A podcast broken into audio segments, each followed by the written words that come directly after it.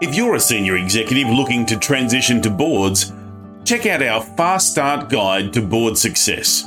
In this short guide, we'll answer all of your questions about landing a paid board role and we'll share some of the rookie errors executives make when trying to climb the board ladder.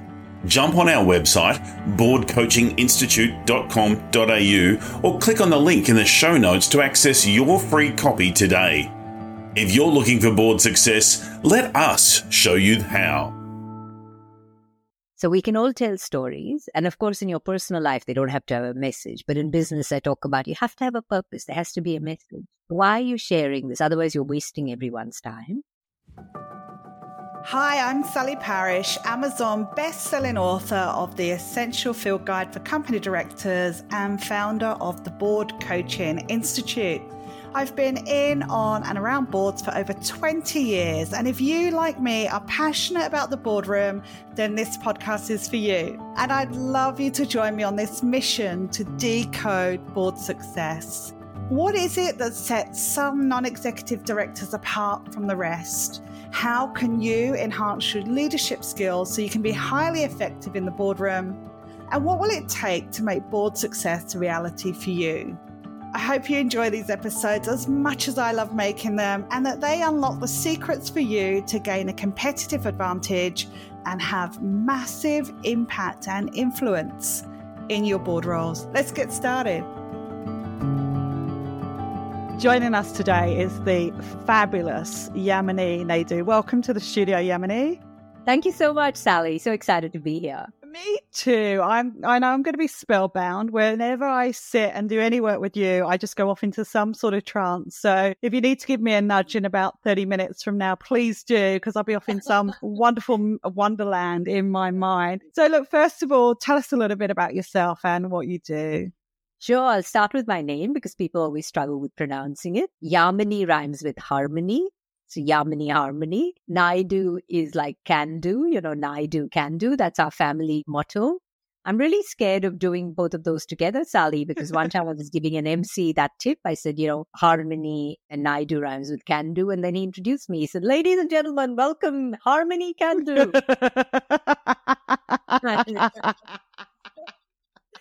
so, if I ever need a performance name, that, that you've got it. You've got it got ready it. to go. Yeah. yeah. Some of your listeners might know I'm an economist by training. Please forgive that early youthful misadventure. well, as an economist, I always wonder why data doesn't persuade people. Why is yeah. change so hard? Why can't we get people, you know, embrace strategy? Because the data always just makes sense. Yeah. On a long haul flight, somebody gave me a book on storytelling. It because it was called Business Storytelling for Leaders by Stephen Denning and just seeing storytelling leaders just seemed to fry my brain. But I was so hungry for answers that on the flight I read the I devoured the entire book. And when I got off, I rang a few leaders I knew, and they all said two things. They said, "We know good leaders tell stories, but we don't know how to." Yes, I was determined to learn. Yeah, at that time, the only two things available, so I'm talking, you know, maybe 2005, only two things available were Denning's book and one article he'd written in Harvard Business Review, and that was it. Wow. Best way to uh, learn something is to teach it. Absolutely. So, on that brave premise, I co founded Australia's first company that specialized just in storytelling. And within 30 days, National Australia Bank was our first client. Oh, what a great story. Like, I've got to say, I don't mind an Excel spreadsheet, but there are some real, you know, defenders of the spreadsheet that will stand up and present columns and rows like everybody else can follow along and understand it. And I think, you know, even those of us who can follow a spreadsheet and understand the numbers, those types of presentations are just so dull, right? So, so dull. So this to you would have been like a almost like a magic show where you can take this spreadsheet that you've got and transform it into something really, I was going to say meaningful, but numbers can be meaningful, but kind of emotive, right? It's something that we can understand on an emotional level. What were some of the early results that you first noticed with this new craft of storytelling? One of the surprising things was leaders, particularly, come into something like this thinking, I've got no stories. Because mm-hmm. unfortunately, mm. the very mo- moniker story, we've touched it or we've given it this cadence that it has to be something really large, you know, scaling Mount Everest, sailing the world solo. Because most people's first experience is with a motivational speaker, and they do share these larger than life stories. Yeah. But what our work and what the leaders immediately realize is what matters is everyday relatable experiences. Dropping your kids off to school, you know, starting grade seven in a new high school or learning to play the flute or whatever it is. It's everyday relatable experiences.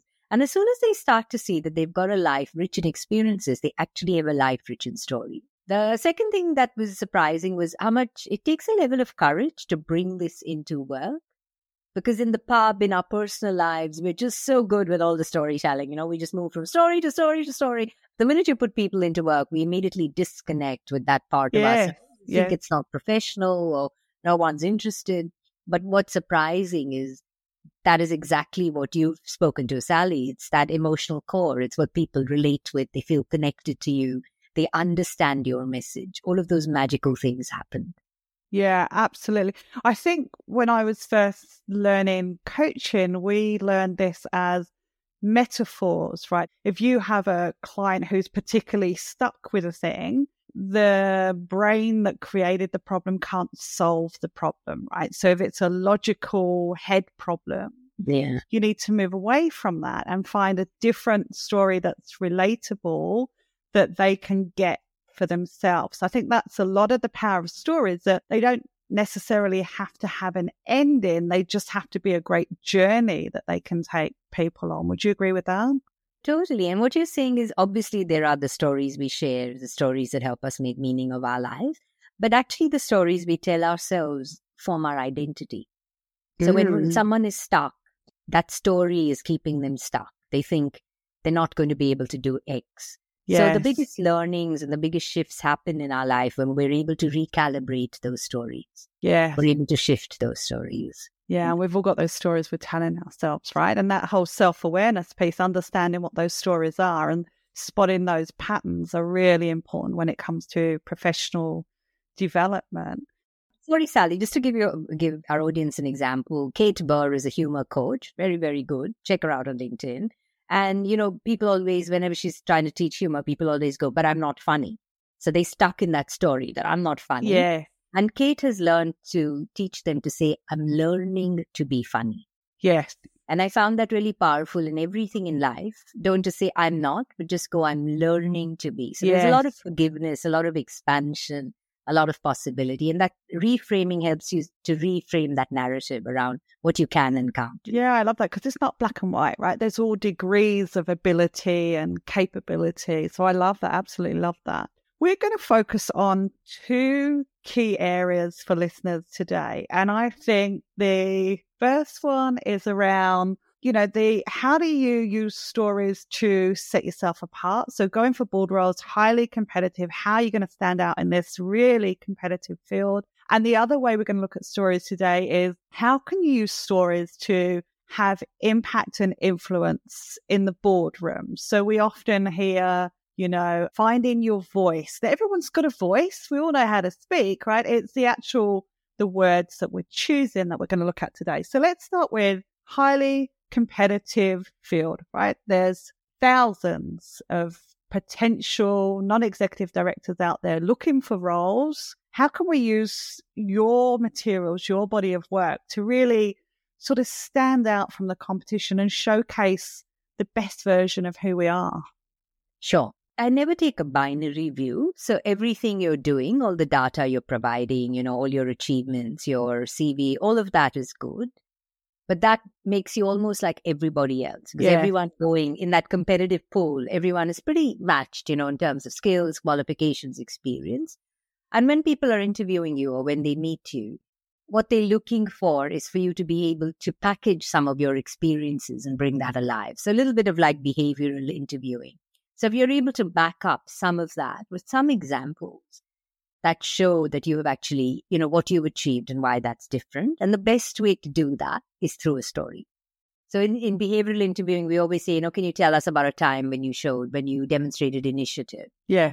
And people then talk in really broad statements. They go, I've always had initiative and I think it's really important and every role has. And, you know, those are just bland, boring statements. But when you rock down into actually uh, three months ago, I was invited to lead a new team. And bang, you're telling them an Yes. actual example. Yes.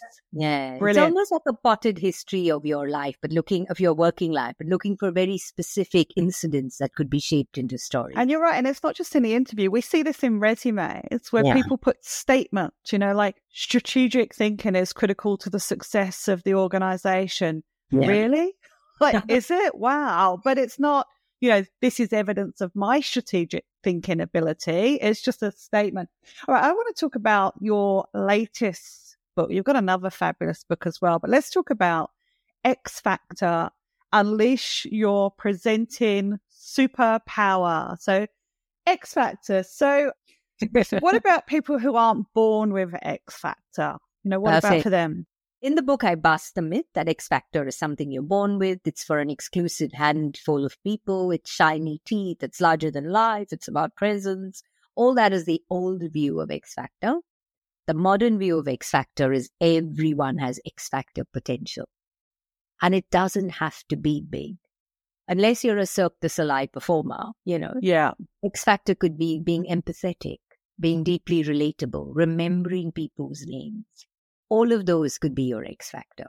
So this is the modern X Factor that I'm talking about. But something specific to you.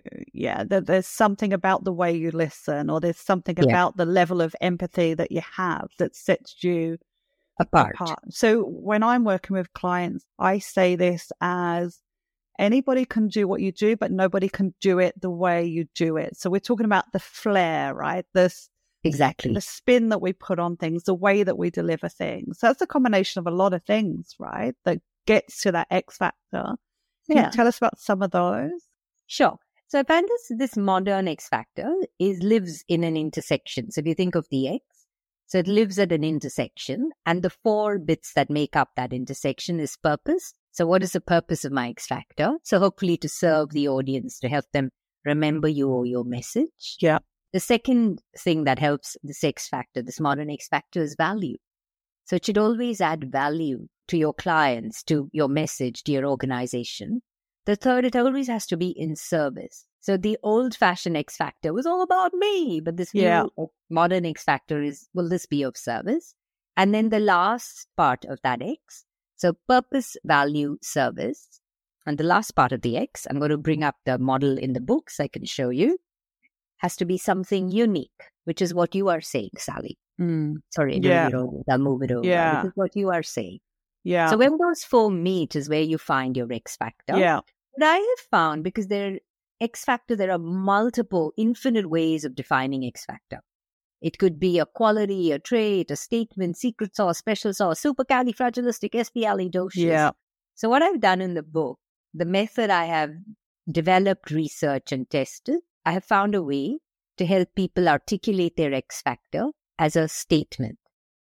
Now, give me an example of that. What's your X factor? Because I love this. There is no one like, oh, once you hear this X factor, there is no one like you on the planet that can do this the way you do it, right? So, your X factor is, My X Factor is I'm the world's only economist turned Bollywood dancing business storyteller. love I'm it. the world's only economist turned Bollywood dancing business storyteller. So, So then- memorable, right? So memorable. And you know why this is really important as well? Like when we've had examples in the past where execs have gone for roles on boards, there's been a shortlist, right? They've shortlisted to five candidates. One of those candidates has dropped out, and the board have said, All right, we need one more candidate on the shortlist. So they've gone back to the main pile again. And rather than start the process from the top, they went, who was that guy that climbed Mount Everest? That um, and it made them really memorable, right? So having that X factor is a going to get you noticed and give you more opportunity for being interviewed, but b when people are you know going through the selection process and thinking about those candidates, it brings you straight to the front of mind. So it serves a lot of purpose, doesn't it? It does absolutely all the things. There's a wonderful book written by Carla Harris, which talks about performance currency and relationship currency. So performance currency is very important when you're, you know, new in, when you're in a more junior role. So you're working your way up through an organization. It's all about the results you can deliver. Yeah. But in these kind of, for our non executive directors, it's all about relationship currency. Yes. And when you've got X Factor, then people want to hang out with you. They recommend you. They remember you. All of those magical things happen when Yeah. you've got lots of good relationship Because people gravitate towards someone with X factor, right? They're They do. magnetic. They are Yeah. appealing. They yeah. something wonderful about them. So does that Yeah. mean that they're extrovert? Not always. So this is the thing about the new X Factor. It can be, you can be an introvert, it can be intimate, it can be small. But what it is, it makes you very distinctive. It makes you desirable and original. So I'll share some more examples of Please. other, other statements. So Carolyn Tate, some of you might know Carolyn Tate. She's a teacher, educator, a writer. So her X Factor statement is ex banker turned purpose pioneer and ter- purpose pioneer river swimming activist. So ex banker, that's where her story starts. Turned purpose pioneer. She actually brought one of the pioneer purposes, one of the pioneers around purpose in Australia. And now she's also a river swimming activist. The Whoa. minute she sa- shares Yeah. that finale, she immediately sparks connection and curiosity. Yes. Yes. So people always want to know river swimming. She swims every morning in the Yarra. People always Yeah. three questions: Is it cold? Is it safe? Is it clean? Yes, Yeah. yes, yes. and she often gets someone to join that river swimming community. So not only does she spark connection and curiosity, she sparks change. Yes. That's what the right X Factor statement can do. Like it's a total powerhouse. It transforms your professional life, but can transform your identity. Yeah. And this is going to be really quite confronting for some of our listeners that do a really good job of blending in. You know, they have an idea of what a non executive director looks like. They try and look like other non executive directors that are out there.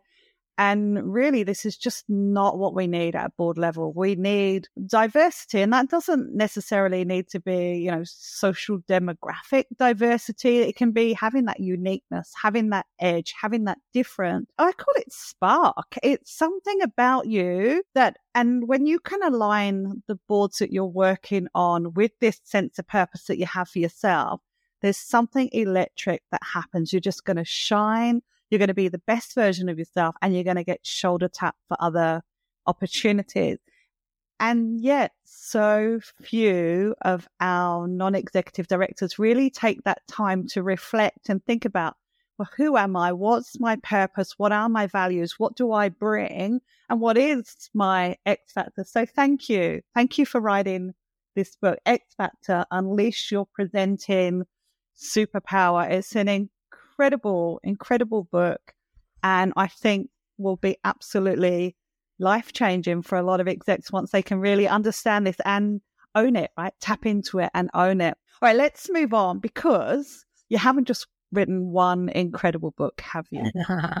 Let's talk about the other books. Story Mastery, right? So Story Mastery came first. That was the first book. Yay.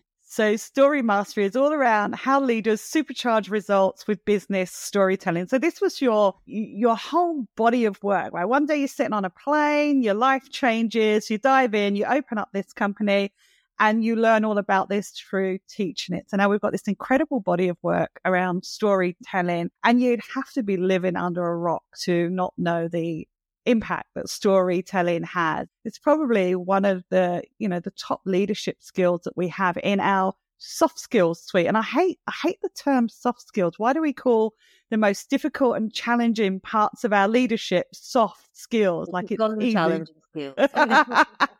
Because we're challenged by them. But in you know, in terms of soft skills, you want to be a great communicator. Learn how to tell stories.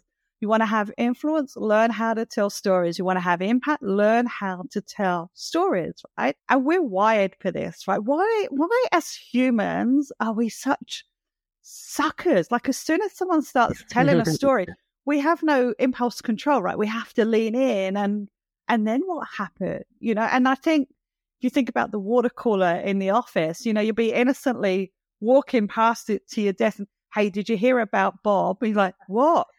We need to know, right? What happened to Bob? What happened? what what is that about us? Yeah, I know. And it's timeless. This is how Netflix sucks us in. And, you know, we're hanging on the edge after episode one.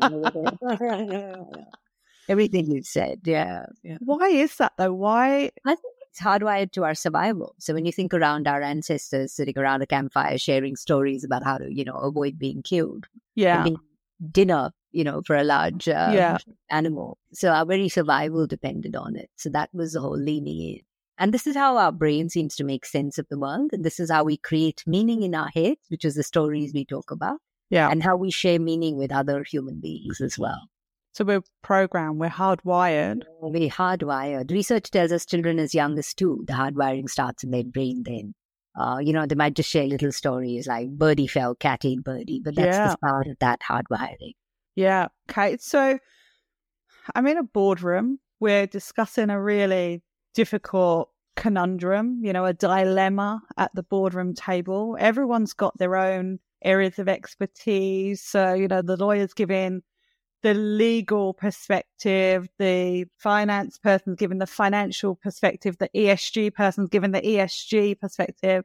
How do I be heard? Like, how do I use storytelling to cut a, through all this noise and get my point across without being, you know, the loudest person in the room, without being the, you know, the fist banging on the table, listen to me. How do we, how do we use storytelling to weave our thoughts and opinions into conversation? Storytelling is always about bringing a piece of connection or the human example into the room. So, Christine Nixon, when she was uh, police commissioner, she used to do this really well. She was the first female com- police commissioner for Victoria, the state both Sally and I are in in Australia. She would have a large data point and then she would go, for example, I was talking to a farmer in Gippsland.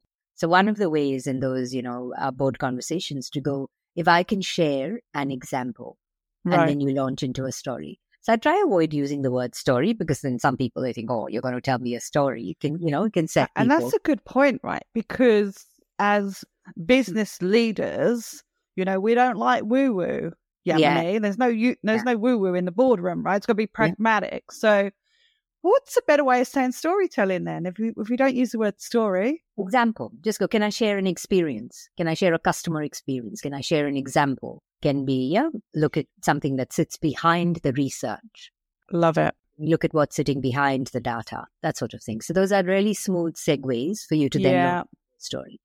And in terms of segues, are there some great phrases we can use to capture attention? You know, the, the sort of thing I would use is, you know, this reminds me of, and that's a great hook, right? People are ready for that story. Have you got other great phrases It's like that that brilliant, you use?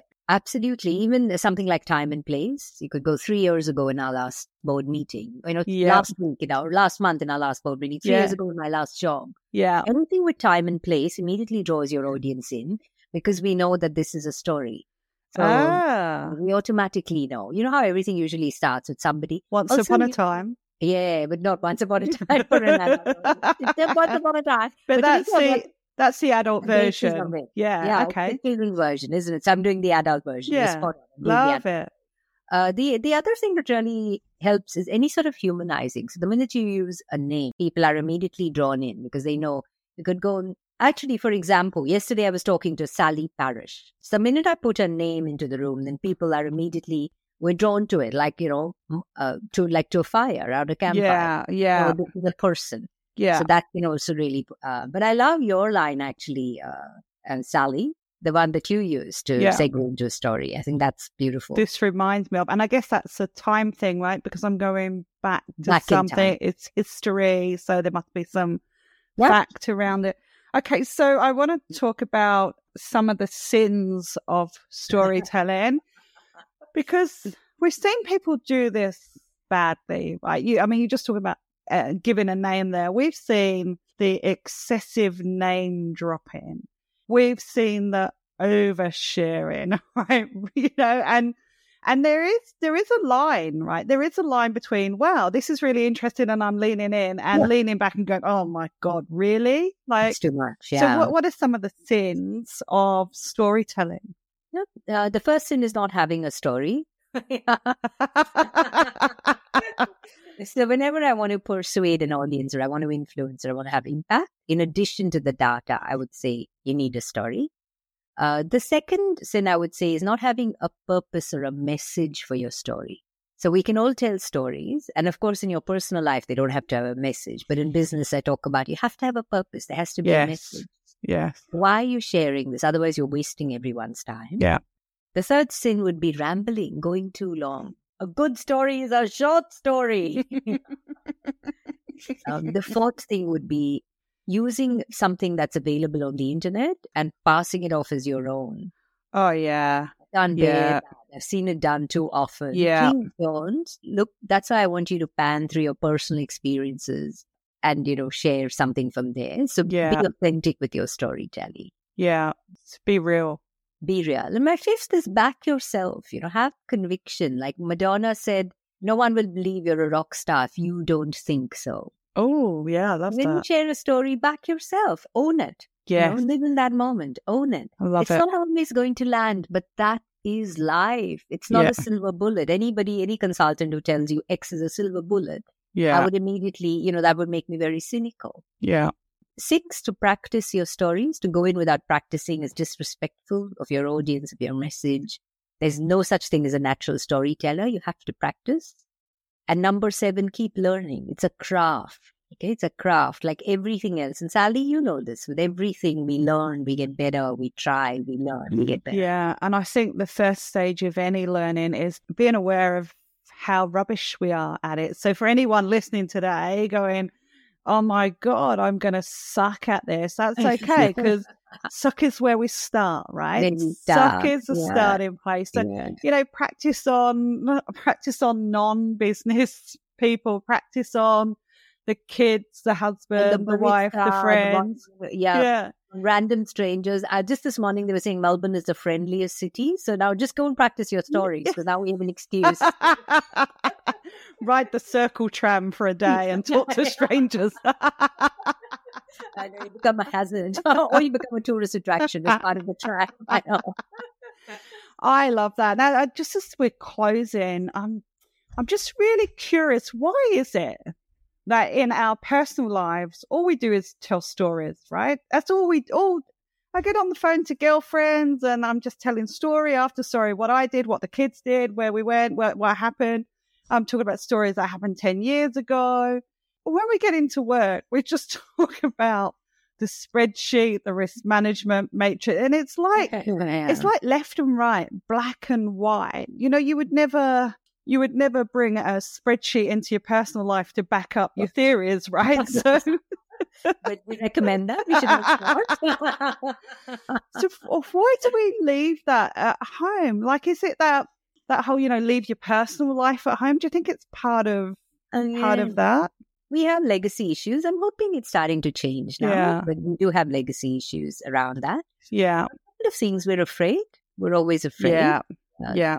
But the other thing, to your point earlier, we're also afraid of oversharing, uh, Yeah. which is where I draw the distinction between personal. So I share a lot of personal stories and private. So Yeah. you, as a storyteller, you decide what is private and what you won't share. Yeah. One of the things that I do that I get a, a lot of positive praise for is I share the things that didn't go so well. So these don't all have to be, you know, triumph stories where we conquered. They can be, you know, there was a time where I tried this and it didn't go well. It didn't work out. And I think that makes you more relatable. There's often more to learn in something that didn't work than something that did. Yeah, and failure stories, absolutely. A failure is a strong word. There's some work done by a Harvard professor around failure stories, which says all the things you say, that Yeah. they're much more relatable. We've all been there. There's rich learning to be had. Yeah. Um, and it also then just paints a complete picture because we're all over, you know, the filter, the Instagram influencers, everything's glossy, everything's beautiful. Yeah. know, and now thanks to working from home and Zoom, we realize life is messy. You know, kids come, dogs bark. All of that reality, we've tried to contain it, and now it's not Yeah. being. It's seeping into our frames, Yeah. into our work, and you know, good because then that helps us be more human. And Sally, we're always professional, irrespective of all that. We're always professional. Yeah. I think we get scared that the minute all this starts leaking in, we're not going to be professional. You can be both. Humans Yeah. are, you know, we're bright enough to do it all. Yeah. Yeah. I love that. I'm going to come back to you for your um, concluding thoughts in a second, but I just want to cover those book titles again. So, Story Mastery. Yeah, yeah, yeah. And that's how leaders supercharge results with business storytelling. And X Factor, Unleash Your Presenting Superpower. I'll hand over to Yamini to conclude. But it, within that, if you could also tell us, like, as well as these great books that you have here, how can leaders reach out and what resources do you have for leaders who want to learn storytelling and how to tap into their X factor? Oh, great. Um, I also offer keynotes. You can come in and do a keynote for your conference, for your leadership team. And I also do master classes and workshops. They're always great fun. They're interactive, but they're really practical. Like people get structure, they get a way of doing it, of establishing an X factor statement, or finding their stories. Uh, so I would love to work with you. I'll put in a link for an email if they send an email to support at yamininaidu.com and we put that into the show notes. I'd be happy to send them 101 story ideas or 100. Oh, fantastic. Thank you. X Factor. Yeah, they can have both of those as gifts from me. I'll put that in the show notes. So yeah, support at yamininaidu.com.au. .au, correct. Correct. And Perfect. let them know. And I'll tell them the two gifts. They can have both or they can choose which one they want. Yeah. Perfect. Thank you so much. That will be in the show notes for anybody listening to that. And final word, Yamini, like thank you very much for joining us today and sharing your insights. But over to you for a final word to close off. Yeah. We've recently seen the rise of what we call the anti striving movement. So, you know, our whole world's harder, the hustle. uh, and now we, we all work hard. We love what we do. I still validate all of that. That's very much me. But also with both storytelling and X Factor, there's something about grace about being kind to yourself. Because I think that's where the best stories and the best kind of X factor will emerge. So yeah. that would be my first and final word to you some grace. So right hand on the left shoulder, left hand on your right shoulder. Give yourselves a hug. Yeah. And that's a good place to start for both of that. I really, really love that. It's like the piece of string, right? Pull it along with you yeah. You can't push a piece of string, it will buckle. Absolutely love that. Thank you so much for joining us today for all your wonderful insights. Uh, more details in the show notes. Thanks, Yamini. Thank you so much. Thank you, Sally. Thanks very much for tuning in. I'd love to know what you thought of this episode and what you took away from it. I'd also love to know what topics you're interested in hearing about in the future and which experts you think should be featured on this Board Success podcast. If you enjoyed listening, please share with your colleagues who might also have an interest and make sure you click to follow or subscribe to be advised about upcoming episodes. In the meantime, if you're a leader or a successful executive and you're looking to launch your board career, or if you're an established non executive director and you're ready for the next level, check out the resources we have available for you on the website at boardcoachinginstitute.com.au. Until next time, here's to your board success.